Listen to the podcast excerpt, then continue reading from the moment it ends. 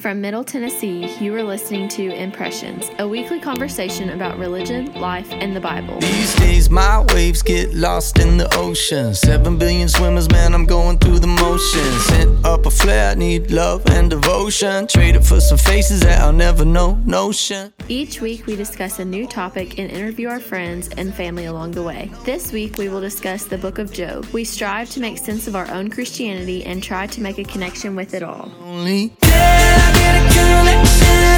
Can I get, can I get a connection? Can I get a connection? Can I get, can I get a connection? Real friends, good Just about everyone has heard of the suffering of Job in the Old Testament. You might have heard someone say they have the patience of Job.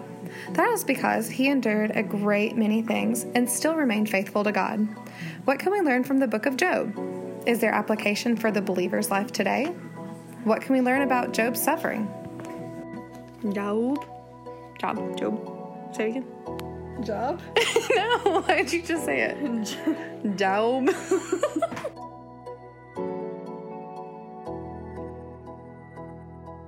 I'm here with some of my friends, and we are discussing Job. So, Taylor, can you describe Job before he was tempted by Satan? Job was a very wealthy man. He was also blameless and upright. Mariah, how would you compare your earthly wealth to Job's? Well, I feel like we look at Job as being ridiculously rich and having like everything he could have ever wanted, but in reality, I feel like today we have a much easier time acquiring everything that we want to than he did. So, honestly, our times here are a lot easier than what he went through, even at his most rich point.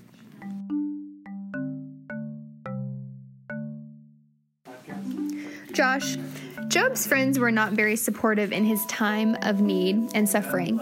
How can your friends affect you in your day to day life?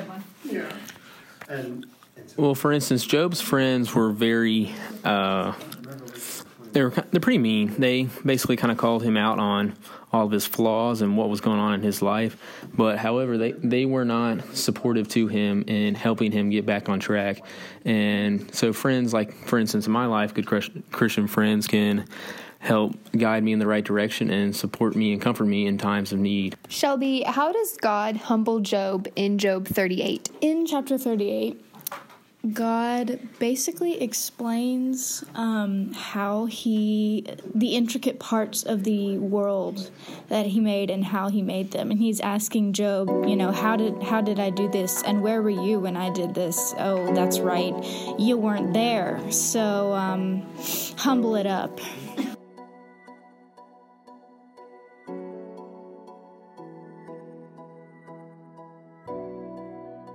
Job 1, verse 8 says, Then the Lord said to Satan, Have you considered my servant Job, that there is none like him on the earth, a blameless and upright man, one who fears God and shuns evil?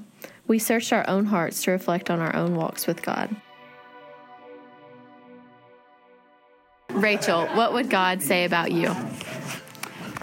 She has a good heart, but she gives in easily to selfish and worldly desires. What would God say about you? Have you considered my servant Lauren?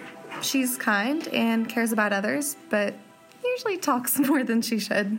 What would God say about you? He tries to increase his faith, Bible study, and prayer life, but is easily distracted by worldly things in day to day life. Oh, Did you delete it? What would God say about you? I feel like God would say I'm a very uh, selfless and genuine person, but uh, struggle with self confidence and just day to day routines. Job 38 is filled with incredible imagery and incredible uh, ideas of how things are and how huge and powerful God is. As you read through the chapter, what is the general feeling or idea you feel being conveyed? I felt like the general idea throughout the whole chapter is just God showing off his powerfulness and his his might that he has in the creation that he's made. Um, you know, with with being human, we think we have all the answers or that we're able to find all the answers. And I think it's so interesting that God so eloquently points out all the things that he's created and says, you know, where were you when this was created or whenever I laid the foundations of the earth or you know who shut the seas with its doors those all those images that we're able to see as the ocean or the sun or the earth or light or darkness those things provide such imagery for us. They're things that we can understand but they're things that God has created and he's showing off all the things that he's made and he knows about every single detail. And those are details that as humans things we could never know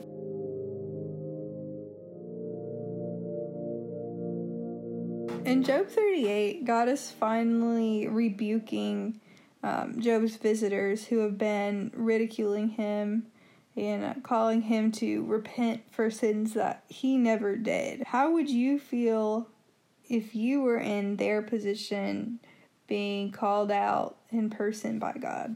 That's a terrible situation to imagine yourself in, like being individually called out by God and Him explaining all of the things that you did wrong and like why you did it wrong because He's like the creator of everything. And so He.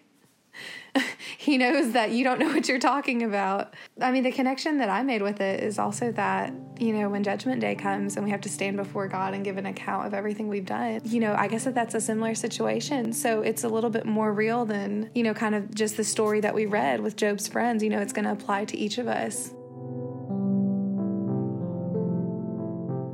That's kind of the connection I made with it, but that would be a terrible feeling. Like such shame and regret and so apologetic in a way that you don't even know how to fix or really apologize for what you've done. So, do we have a connection yet? Do we have a connection to Job or to this book? Let's review a little. I'm not ready. I'm not ready.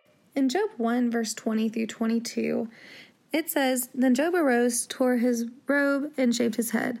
And he fell to the ground and worshipped. And he said, Naked I came from my mother's womb, and naked shall I return there. The Lord gave, and the Lord has taken away. Blessed be the name of the Lord. And all this Job did not sin, nor charge God with wrong. So he praised God even in the hard times, and when his life was becoming very difficult, he chose to not turn his back on the Lord. Isaiah 45, verse 9 says, Woe to him who strives with his maker. Shall the clay say to him who forms it, What are you making? Also, Isaiah 55, verse 9 says, For as the heavens are higher than the earth, so are my ways higher than yours, and my thoughts than your thoughts. God's ways are always higher than ours.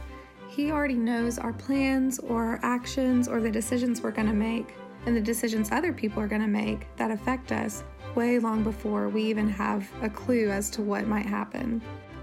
Throughout the book of Job, we see a very prominent Christian man go through some really difficult life altering struggles. And throughout all of that, we notice that Job kept the attitude instead of, Why me, God? or What's happening? What are you doing? Instead, he had the mindset of, If this is God's will, then I'm accepting it. And he had more the mindset of, What is God up to? Like, what am I supposed to be doing for God right now? And that's a mindset that we can have also. Instead of asking, why me? or why is this happening? Instead, we could say, what's God up to? So that's the book of Job. At least, that's our impression. I think now we've got that connection. It's like, can I get a connection?